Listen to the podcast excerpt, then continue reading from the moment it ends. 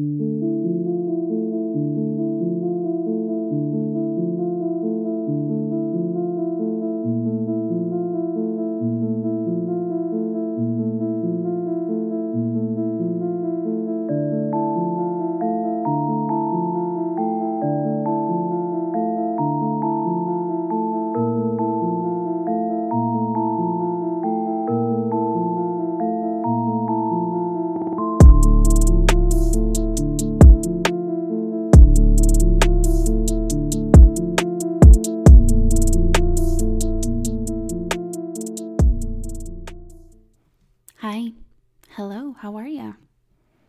Welcome back, my weird friends. You were listening to Pocket Full of Crime, where I'm going to bring you just that. I am your host, Rachel. Thanks for stopping in once again. So, um, I wanted to tell you right off the bat before I get into this week's case that your girl has branched out. I know I'm old school and everybody makes fun of me that I've never had an Instagram, but now I do. So there's that. Look me up. I also have a YouTube channel, so videos to come on that as well. So let's just get right into it. Let's get weird.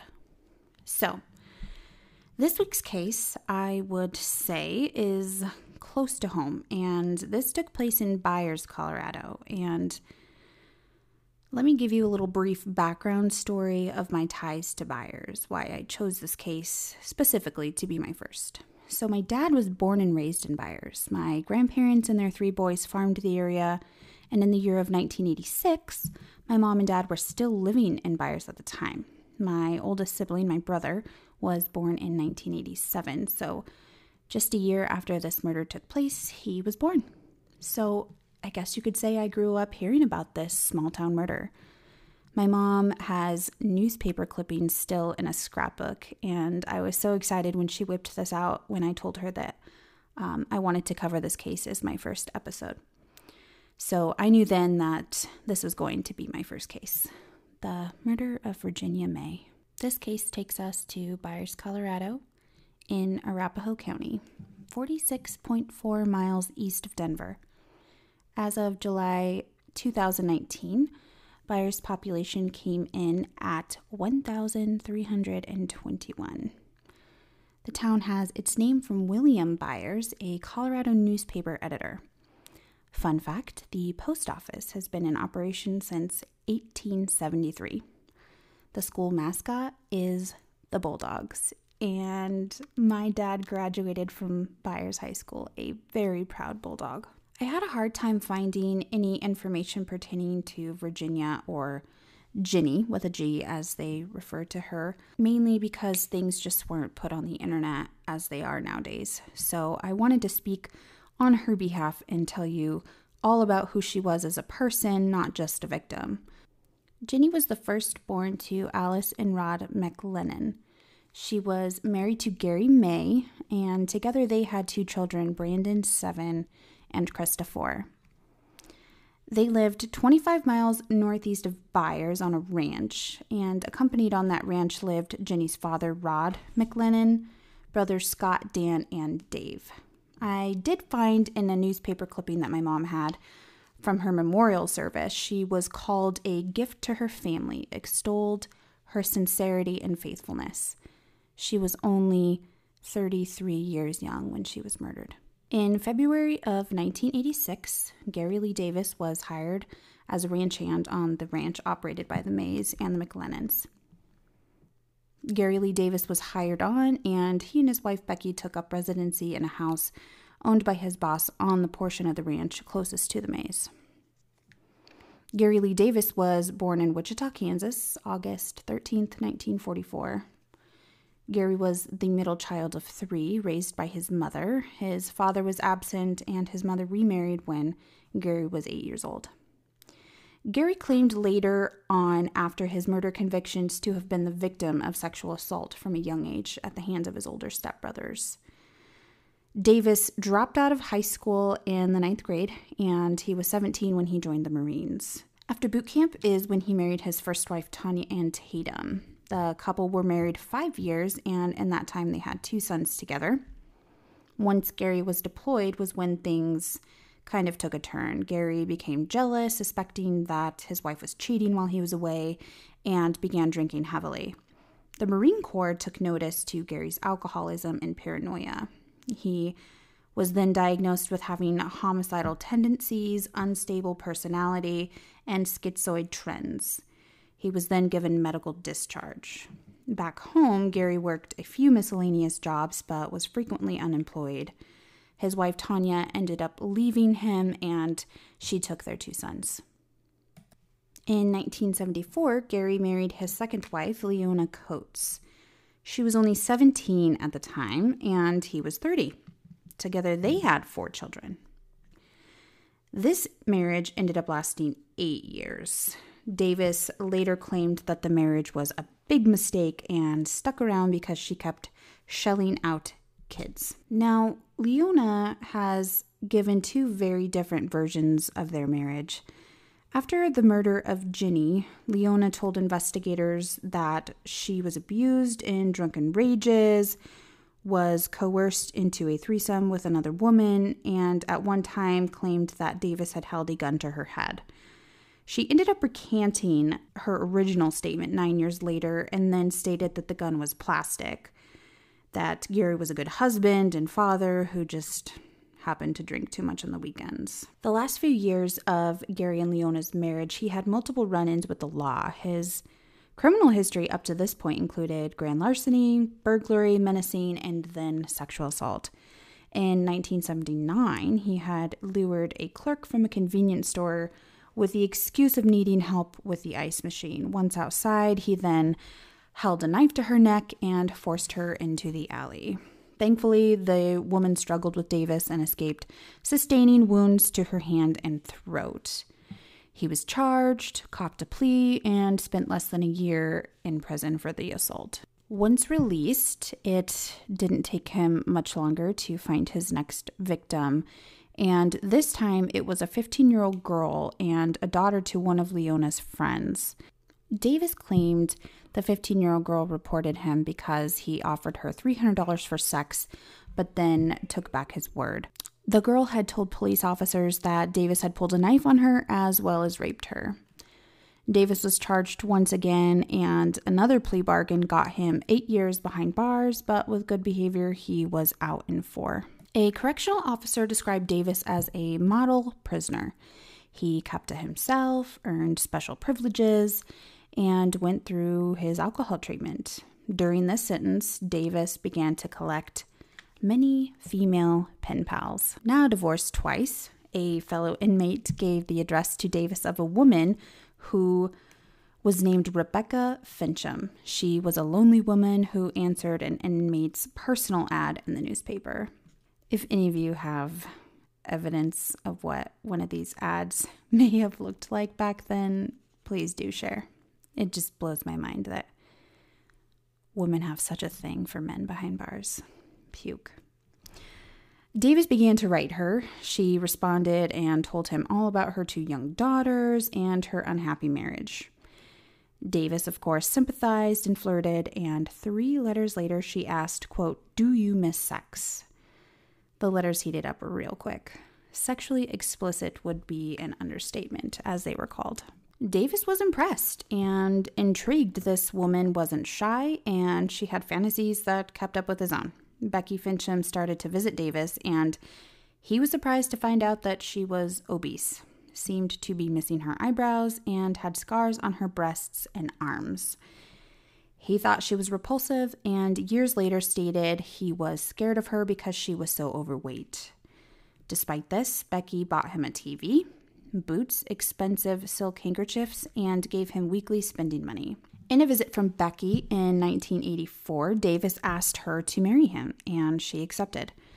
The two were married by a minister over the phone, and Becky's daughters then began to call Davis Daddy. Puke. Another inmate became interested in Becky's 13 year old daughter and asked to write her. Neither Becky nor Gary objected, and in fact, Becky sent the two of them a package. This package included a topless photo of herself for Davis and a semi nude photo of her daughter for his fellow inmate. Mother of the Year award right there. The photos were intercepted, and Becky was charged with sexual exploitation of a minor and was no longer allowed to visit Davis. So, not being able to visit each other, the newlyweds had to fall back on the phone to keep things hot and steamy. Everyone knows that prison calls are subject to monitoring. And a psychologist reported after an interview with Davis, quote, Mr. Davis would like to hear his wife give head. Becky brought a male named Jay into the picture and did just that, while Davis was on the phone and was able to hear. Once Davis was released from prison, the couple faced numerous problems. Becky had received three years probation on that child exploitation charge, so Davis, being a convicted rapist on parole, couldn't live under the same roof as her daughters. Becky sent her daughters out of state to live with their grandparents, which I can't help but think that maybe with the way that this story goes that that wasn't the best thing for those girls. Both Becky and Gary landed two jobs managing apartments in Aurora. Davis even kept his drinking under control for a short while. Davis stated, quote, I thought when I married Becky that I could overlook her being so fat, but I was wrong. I was lonely, even with her. I took up drinking again to fill the empty void in my life. I drank to have the stomach to touch that fat broad. He also added, quote, To be blunt, it was damn hard to even get a hard on when Becky would give me a blowjob. I just didn't have feelings for her. So the couple then became very desperate to live out and carry on these fantasies that they once had and had promised each other. They made advances to other residents in the apartment complex, but were often denied. On occasion, though, Becky would engage in sex with a female neighbor or the neighbor's husband while Davis watched. Davis still wasn't satisfied, and his attention was drawn to a more attractive female tenant and told a friend, quote, he would like to drug the woman and rape her. Becky became the jealous wife and often demanded his whereabouts. The two only lasted about six months before they wore out their welcome at the apartment complex. There were many complaints due to the line, drinking, and constant sex talk. Becky ended up answering an ad looking for a hired ranch hand on the Eastern Plains. She lied about being married 16 years with Davis and that they had experience on the resume. In February 1986, the two moved to Byers and started this new job as hired ranch hands. Byers was small, conservative, and quiet. Davis would have to make the trip to town to lurk on other women. Gary and Becky even spoke about kidnapping a woman and turning her into a sex slave. The couple drove to Fort Morgan one day and purchased a 22 semi automatic rifle. No one cared to even notice that this was a violation of his parole, but if anyone were to have asked, he would have simply stated that the gun was to kill snakes in his yard. Weeks leading up to Davis's final crime, he began to drink heavily again. He and Becky would often cruise Fort Morgan looking for the perfect victim. His ideal victim was slender and attractive, and that started to make Becky jealous. Gary referred to Virginia May as well as her sister in law, Sue, as, quote, his type, which upset Becky further. Another ranch hand testified Gary's obsession and crude remarks about Virginia when he and Gary were fixing a fence close to the Mays property. He stated Gary revealed himself, urinated, and shook his genitals in the direction of the Mays home and said, quote, Come on, Virginia baby, I'm here, come to me. The dice began to roll on July 18th, 1986. Tammy Beaupre, a Wiggins resident, was visited on her farm by a couple in a green car with Kansas license plates. The woman asked directions back to Byers from Wiggins while the male stepped outside of the car and made his way behind Tammy. Luckily, Tammy's husband arrived home just in time, and the man got back into the car and the two drove away. Tammy later did identify her visitors as Gary Davis and Becky Fincham. On July 21st, only three days later, the couple tried again.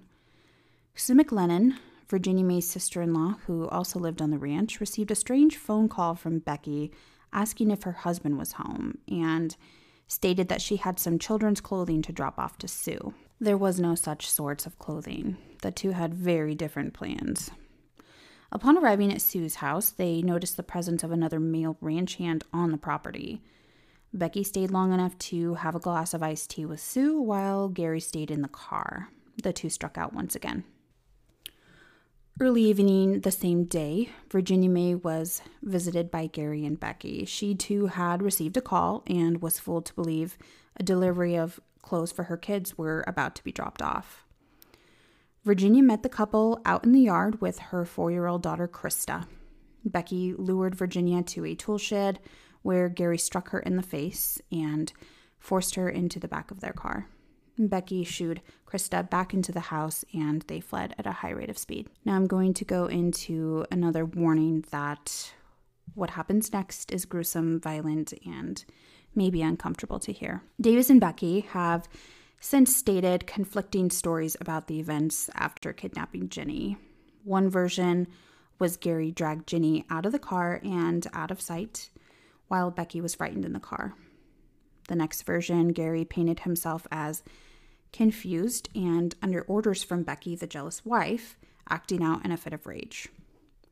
The third version is the most backed up by evidence, which is Virginia was nude, dragged out of the car by a rope around her neck. She was raped and forced to perform oral sex on Becky. One thing for certain Ginny begged and pleaded for her life, even offering the two a $1,000 if they were to let her go. Davis struck Ginny in the head with his rifle, fracturing her skull. She did have defensive wounds on her hands, which led investigators to believe that she raised her hands above her in defense when he shot her 14 times and killed her. Ginny had nine gunshot wounds to the head, four to the torso, and one to her left breast and one to her groin. Davis and Becky covered the body with a bale of hay and returned to their home to finish off some beers in the cooler. May's husband came home to find his two kids alone and startled. Suspicion set in when Krista, whom was four at the time, made the remark, quote, Becky took her. Police were notified, and both police and the frantic family pressed for answers from Gary and Becky. Becky did most of the talking, denying knowing Virginia's whereabouts and even offering up her support by stating, quote, "We want to do anything we can to help find your daughter. I know how you feel. I was once raped myself.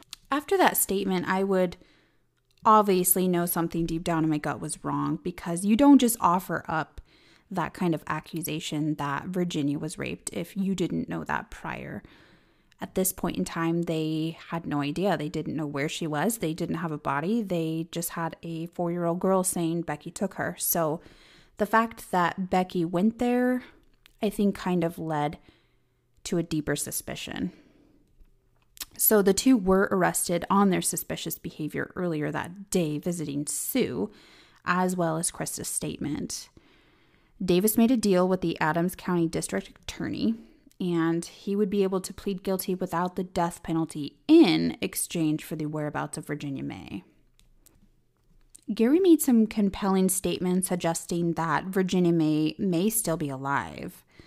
The remains were found by the description Gary gave, but the death penalty was sought out due to the fact that the defendant violated the plea agreement by not truthfully relating the circumstances of the offense to the prosecutor.